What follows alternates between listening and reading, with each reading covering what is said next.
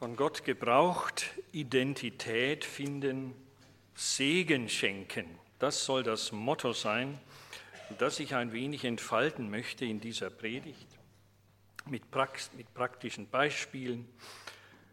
Und ich lese uns zuerst einen Abschnitt aus dem Matthäusevangelium, aus dem 25. Kapitel.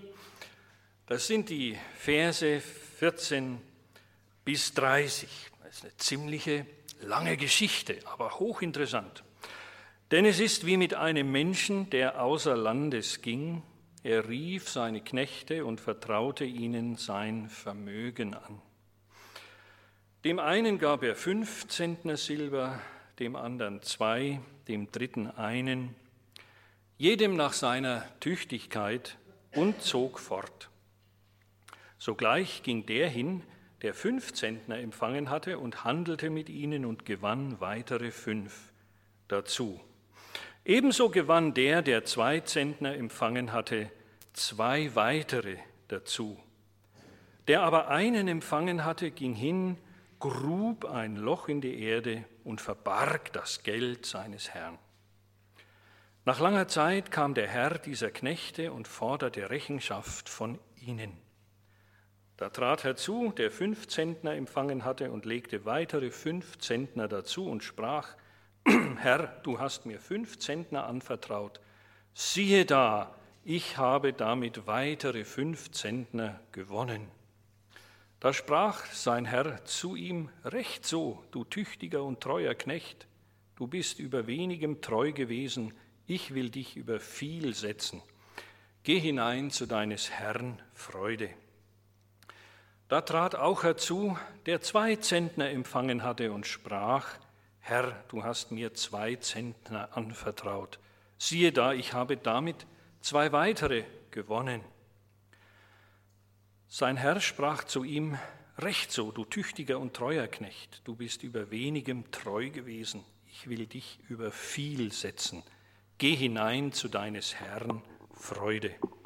Da trat auch herzu, der einen Zentner empfangen hatte und sprach, Herr, ich wusste, dass du ein harter Mann bist, du erntest, wo du nicht gesät hast und sammelst ein, wo du nicht ausgestreut hast, und ich fürchtete mich. Ging hin und verbarg deinen Zentner in der Erde, siehe, da hast du das deine. Sein Herr aber antwortete und sprach zu ihm, Du böser und fauler Knecht, Wusstest du, dass ich ernte, wo ich nicht gesät habe, und einsammle, wo ich nicht ausgestreut habe? Dann hättest du mein Geld zu den Wechslern bringen sollen.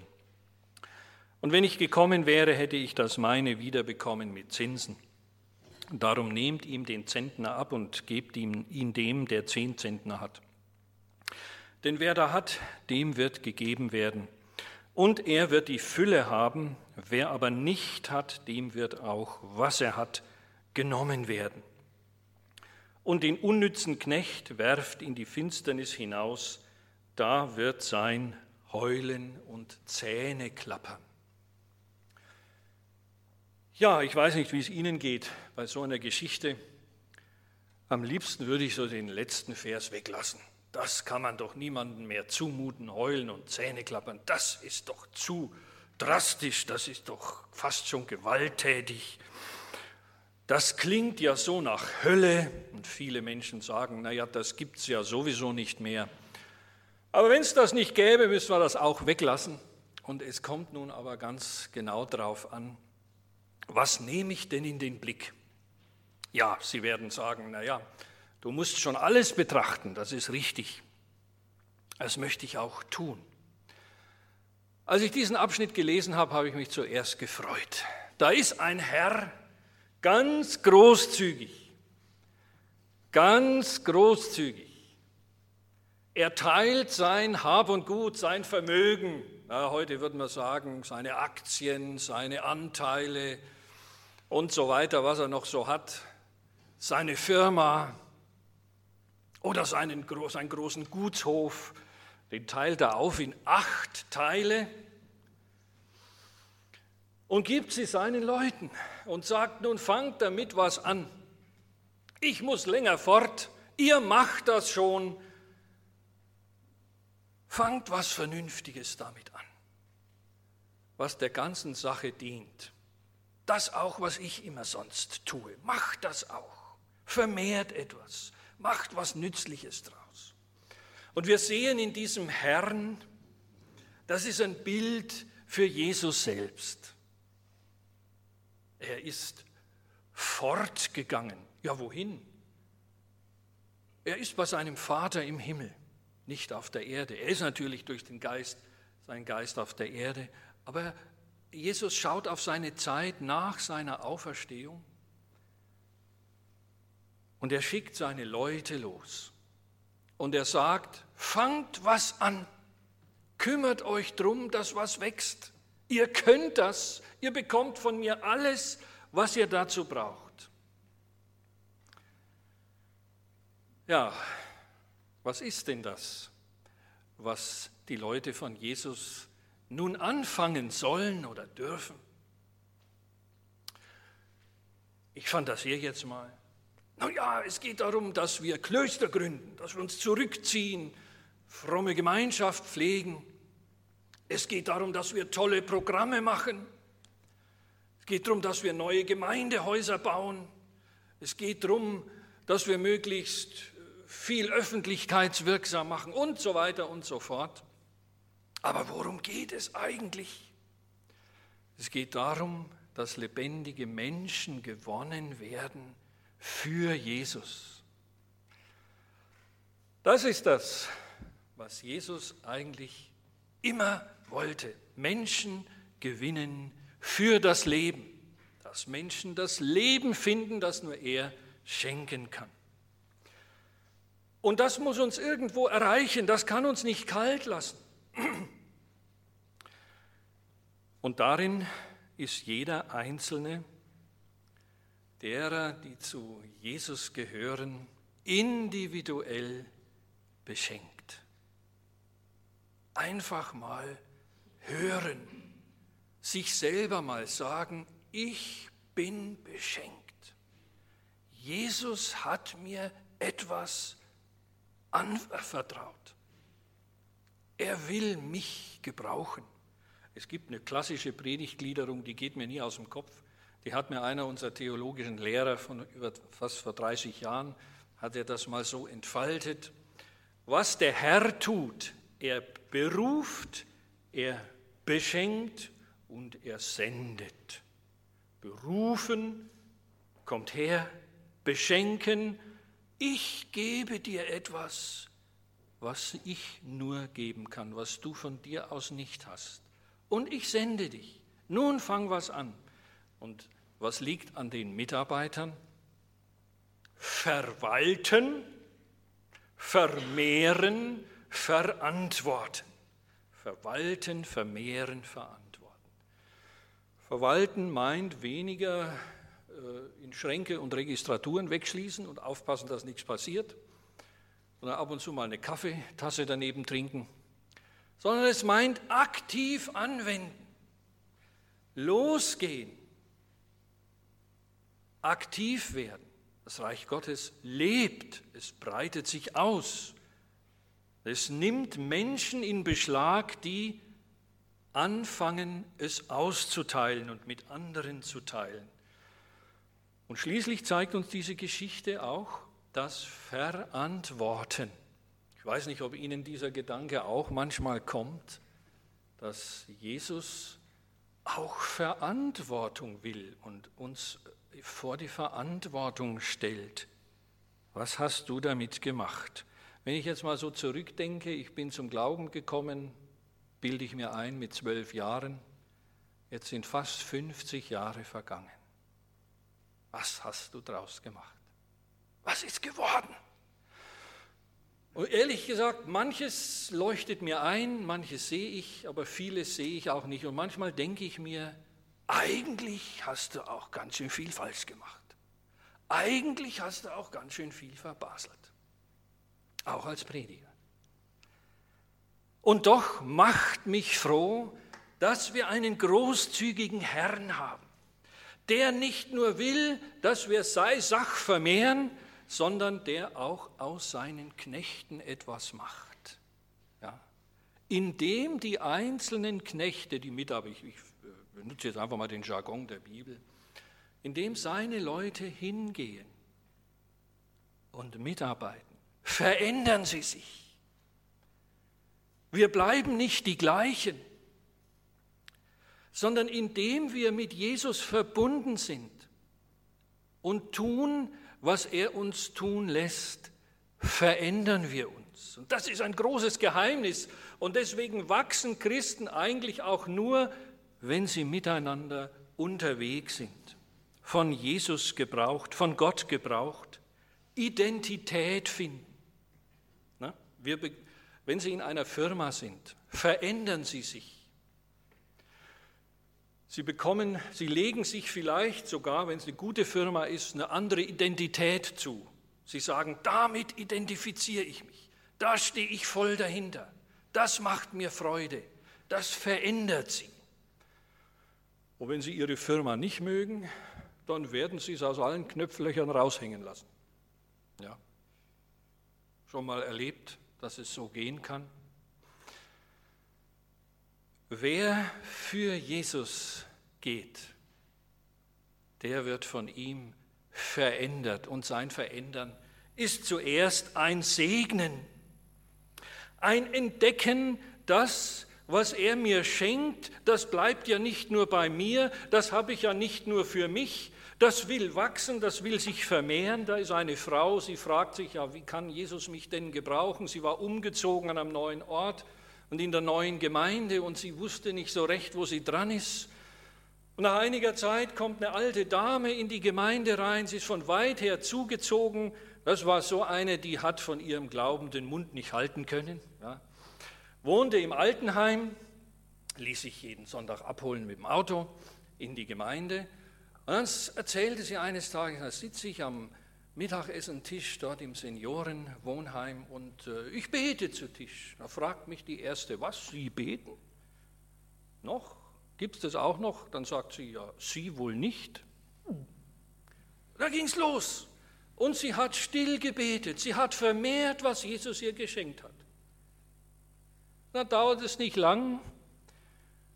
Da fand sie jemanden, ah, ich glaube ein, zwei Mitbewohnerinnen, die bekamen plötzlich Interesse am Glauben.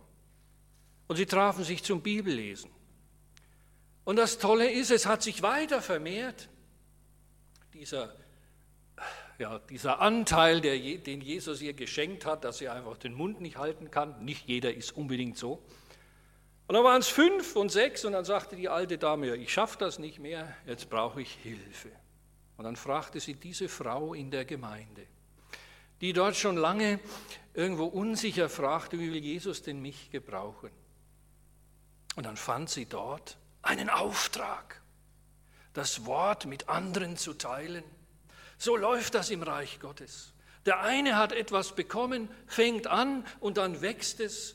Und heute ist ein Seniorenbibelkreis von hochbetagten Leuten entstanden. Fünf, sieben, acht ältere Leute, sogar ein Schwerhöriger ist dabei, dem muss man dann immer das aufschreiben und hinhalten. Und mit Interesse dabei, Gott vermehrt die Gaben. Da ist ein Mann, schon lange in der Gemeinde, eher ein stiller Mitarbeiter, der keine, große, keine großen Worte macht. Und dann wird ein Gemeindeleiter gesucht, geht lang hin und her, ja, wer könnte das sein? Wer lässt sich hineinrufen in diese Aufgabe? Nach einigem Entscheiden fällt die Entscheidung für diesen Mann, dem man es nicht zugetraut hätte. Sein Sohn sagt, ich hätte nicht gedacht, dass mein Vati, der eigentlich überhaupt nicht so reden kann, Gemeindeverantwortung übernimmt. So macht Gott das. Er schafft aus dem, was er schenkt, Neues. Wenn er nicht schenken würde, würde nichts wachsen. Ist uns das bewusst? Wir können nichts, aber auch gar nichts aus eigener Kraft tun. Wir können nur vermehren, was er schenkt. Das wollen wir festhalten. Wir können nur vermehren, was er schenkt. Wenn er nichts schenkt, läuft nichts. Aber er schenkt. Hier acht Teile in diesem Beispiel, fünf Zentner, zwei Zentner, das, das waren so die, die Wertmaße damals. Ne? Eine, eine Riesensumme, ja, da wird es uns allen, mit uns ein bisschen auf dem Konto können wir da nicht mithalten. Sondern das waren richtige Klöpse, die er verteilt, aber richtige. Und dann geht's los. Von Gott gebraucht, dieser Herr im Gleichnis, er ist sehr souverän, er teilt aus, er schenkt, er ist nicht kleinlich, er schaut nicht jede Woche mal vorbei, was seine Leute so treiben und klopft ihnen auf die Finger. Nein, er lässt Freiheit. Das ist ein Markenzeichen unseres Herrn.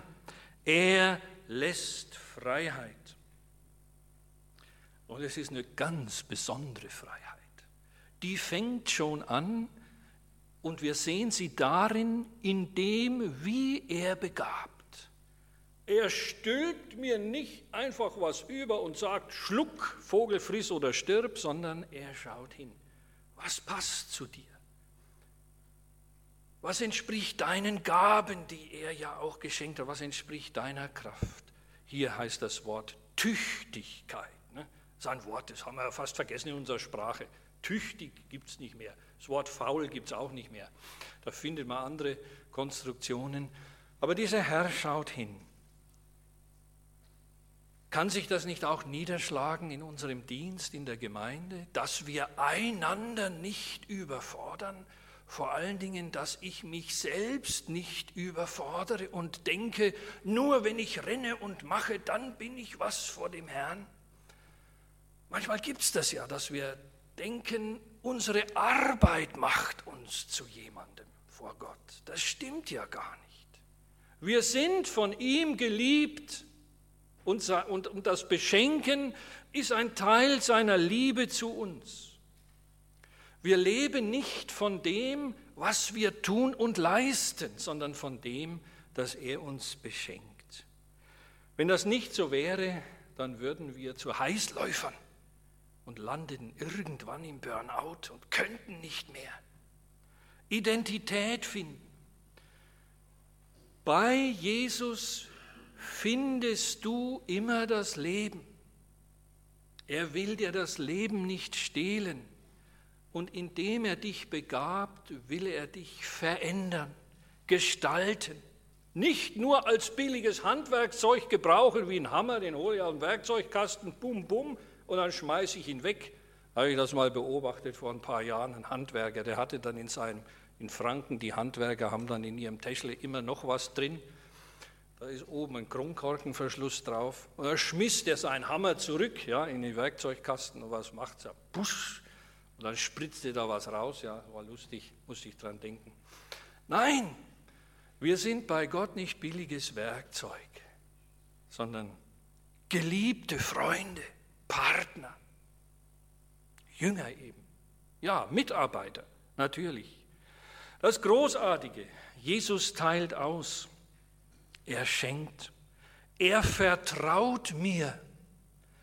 Ja, ich gehe sogar so weit, dass ich das mal umdrehe, was wir oft so sagen. Er glaubt an mich.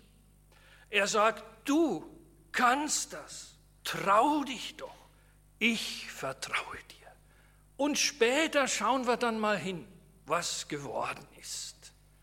Aber nicht als drohende Abrechnung, sondern als ein Miteinanderfreuen an dem, was an Lebensfrucht entstanden ist. Was ist denn geworden? Frag mich jetzt aus 50 Jahren Christsein, was ist denn geworden? da kann man natürlich in Depression verfallen und auf das schauen, was falsch gelaufen ist. Ja, weiß ich auch. Könnte ich den ganzen Tag und eine ganze Woche drüber heulen. Aber viel schöner ist es zu fragen, Herr, was hast du geschenkt? Da erinnere ich mich an, ach, es ist über 40 Jahre her, da kam plötzlich mein Freund mit in die Jungschar und er hat sich bekehrt zu Jesus. Der wusste gar nicht, wie ihm geschieht. Wissen Sie, wie das gelaufen ist? Erzähle ich mal. Ja, da hatten wir eine Evangelisation in unserer Stadt, Kleinstadt Reuchtlingen. Der lieber Bruder war da von Marburg. Und ich hatte gerade zu Feuer gefangen und habe meinen Freund mitgenommen. Und habe ich ihm gesagt, da musst du auch in die Aussprache gehen. Ich weiß nicht, wie er war, glaube ich, 12, 13 Jahre. Ja. Und äh, Naja, er ist dann hin und hat, ging in die Aussprache, so sagte man das damals, ja. Und da hat es gefunkt. Und nachher erzählt er mir, du sagst mal, du hast mir gesagt, ich soll da zu dem Bruder, es war der Bruder Ziehe, vielleicht noch den Älteren bekannt, äh, sagt er, ich wusste gar nicht, was ich da soll. Der fragte ihn, ja, mein Sohn, was willst du denn? Ja, äh, und so, äh, der Werner hat gesagt das und naja, der kam dann sehr schnell drauf. Aber da hat es bei ihm gefunkt, ihr Lieben. Ja, ich habe mich riesig gefreut. Was habe ich dazu getan? Eigentlich nicht viel. Das Entscheidende tut Jesus. Ja, dann denke ich zurück an manche Jahre in der Jungschar-Gruppe. Wir haben zwar wilde Spiele gemacht, aber auch das Evangelium verkündigt. Und ich sehe so manchen vor meinem inneren Auge. Und, und ich schaue auch auf die lange Zeit meines Reisedienstes im Dienst der Blättermission. Ich weiß nicht im Einzelnen, was Gott alles geschenkt hat, aber ich treffe immer wieder Menschen, deren Weg ich ein Stück begleiten konnte. Ich muss mal sehen, was dann am Ende, äh, welche Augen mir noch aufgehen werden. Freuen wir uns doch darauf. Schauen Sie, die Furcht hat ja nur der Dritte. Und das ist das Tragische. Da steht am Anfang gleich, und ich fürchtete mich. Ja, warum fürchteten sich denn die anderen drei, die anderen beiden nicht? Immerhin hatten die viel größere Verantwortung bekommen. Der dritte, der fürchtet sich. Und ich fürchtete mich, ging hin und verbarg deinen Zentner. Ja, der Grund seiner Furcht, der steht in dem Wort vorher. Er fängt an, einen langen Vortrag zu halten. Er, er, er zieht praktisch seinen Herrn zur Verantwortung und sagt, du bist doch gar nicht zufrieden mit dem, was wir tun. Du willst ernten, wo du gar nicht gesät hast. Und du willst sammeln, wo du gar nicht ausgestreut hast. Du denkst, wir sollen für dich schaffen, aber selber machst du nichts. Er hat eine völlig falsche Vorstellung von seinem Herrn, der doch ein guter, großzügiger, gerechter Herr ist. Warum denkt er nur so? Ist er vielleicht nur Beobachter, der zuguckt? Ich weiß es nicht. Jedenfalls wird ihm das zum Verhängnis. Und an dem, wie er redet, merken wir, die Beziehung zum Herrn ist zerbrochen die ist gar nicht mehr da, die ist gar nicht mehr lebendig. Wer fürchtet sich denn? Fürchten Sie sich vor Jesus? Haben Sie heute, sind Sie heute mit einem angstvollen Herzen in den Gottesdienst gegangen, weil Sie vielleicht das Bild eines Sie überfordernden, strafenden Gottes mit sich tragen? So was soll es ja geben, so einen Polizistengott, der draufhaut, der nur darauf wartet, wenn wir einen Fehler machen und dann haut er drauf. So hat das mal jemand in einer Predigtreihe auch erwähnt als Beispiel. Nein, so einen Herrn haben wir doch nicht. Aber wir haben einen gerechten Herrn, der uns fragt, was ist denn geworden? Was fängst du an mit dem, was ich dir geschenkt habe? Aber er, er sagt es nicht in forderndem, verurteilenden Ton, sondern er will mich gewinnen als einen Freund und Mitarbeiter. Er beschenkt mich. Identität finden. Ich verändere mich. Wir verändern uns in dem Maße, wie er an uns arbeitet und ihr, wir mit dem, was er uns geschenkt hat, mitarbeiten. Beispiel, so ein Ansing-Team in der Gemeinde. Da wird man doch unweigerlich verändert, wenn man diese schönen Lieder mitsingt von dem Salz der Erde, von dem Herrn, der heilig ist und wahr und gerecht. Und dann macht das auch mit denen etwas, die da singen. Vor einiger Zeit in meiner eigenen Gemeinde, da haben sich einige junge Mädchen zusammengetan zu einem Ansingkreis. Also ich habe oft gebetet, lieber Gott, hilf uns doch, dass wir von den Gemeinschaftsliedern 1 bis 699 auch mal ein bisschen wegkommen. Und plötzlich ist da ein Ansingteam, die bringen modernere Lieder rein. Da haben wir ein englisches Lied gesungen. Ja. Und dann habe ich die Leute gesehen, manche verzogen so skeptisch die Stirn. weil man Englisch so nicht kannte an Liedgut, aber es ist nun mal. Und in milder Weise versuchen wir uns da auch ein bisschen zu verändern. Wenn Sie daran denken, beten Sie auch mal für langen Zen. Wir haben es nötig. Und so beschenkt Gott Leute und plötzlich entdecken sie ihre Gaben. Und dann fragte ich mal bei einem Interview, sag mal, warum macht er das eigentlich? Fast verwundert, konnten sie nichts drauf sagen. Sie machen das einfach. Und ein kleines Mädchen sagte dann, die ist vielleicht so zehn, elf Jahre, ja, weil wir doch für den Herrn was tun sollen. Ne? Genau richtig, weil wir doch für den Herrn was tun sollen. Und wenn Sie sich daran erinnern, in der Präsentation vorhin, lassen Sie mich nochmal aus dem Gedächtnis schnell, der Seelentröster, ja, weil wir doch was für den Herrn tun sollen. Etwas, was Menschen tröstet. Den Integrationsbegleiter, ja, etwas für den Herrn tun, für Flüchtlinge, Migranten, Ausländer, die sich schwer tun, die oft noch angefeindet werden, aber die von Gottes Liebe irgendwo erreicht worden sind, die froh sind, in einem Land leben zu können oder sein zu dürfen, wo man nicht ins Gefängnis geworfen wird, nur weil man in die Kirche geht. Oder die Lebensbegleiterin, die sich freut, dass sie Gottes Wort in die Häuser tragen kann, hin zu den Menschen. Beschenkt und damit nun umgehen, hingehen. Machen Sie Fortsetzung in Ihrer Gemeinde. Sie sind reich begabt. Es gibt Leiter. Ja, zum Glück gibt es in der Gemeinde Leiter. Es gibt Leute, die sich um Jugendliche kümmern. Es gibt Leute, die organisieren können. Es gibt Leute, die technisch versiert sind. Also wie das bei Ihnen lief, heute ein Klick und das Kabel funktionierte, ne, woanders äh, laboriert man manchmal. Ich glaube, vor zwei Wochen, da ist mir so der Schweiß ausgebrochen. Ich hatte alles dabei und nichts funktionierte.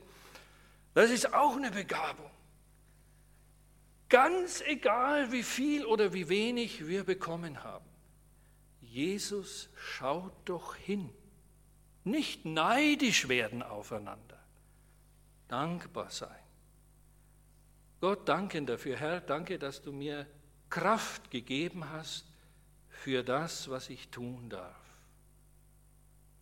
Man dürfen wir auch in Veränderungen genauso ihn bitten, Herr, gib Kraft für mehr Verantwortung. Manchmal kann es auch sein, dass wir einen Schritt zurücktreten, weil wir gedacht haben, wir wären tüchtiger, als es Jesus uns eigentlich zutraut. Immer ist er der gleiche Herr, der niemanden überfordert, aber auch niemanden in die Langeweile schickt. Schade, dass am Schluss dieser dritte Knecht nicht nur leer ausgeht, sondern auch alles verliert, was er hat. Nicht? Das ist ja das Tragische. Im Grunde macht er alles richtig, es spricht dann hier von Geld, ja, von Geld wird gesprochen, also er guckt mehr auf die Sache, vergräbt es und gibt es dann wieder zurück und sagt zu seinem Herrn, du, schau mal, hier hast du alles wieder, wie es war. Es ist nichts kaputt gegangen, es ist so unbeschädigt, gebe ich es dir wieder. Das ist das Verhängnis.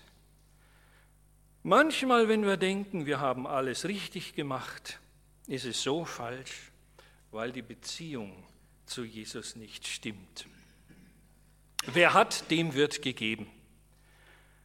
Jesus ist der Schenkende, er ist der Beauftragende, er ist der Wiederkommende. Er sieht unsere Wege, er geht sie mit uns und in Wirklichkeit ist er sogar der Handelnde, wenn wir ehrlich sind. Wir sind seine Handlanger.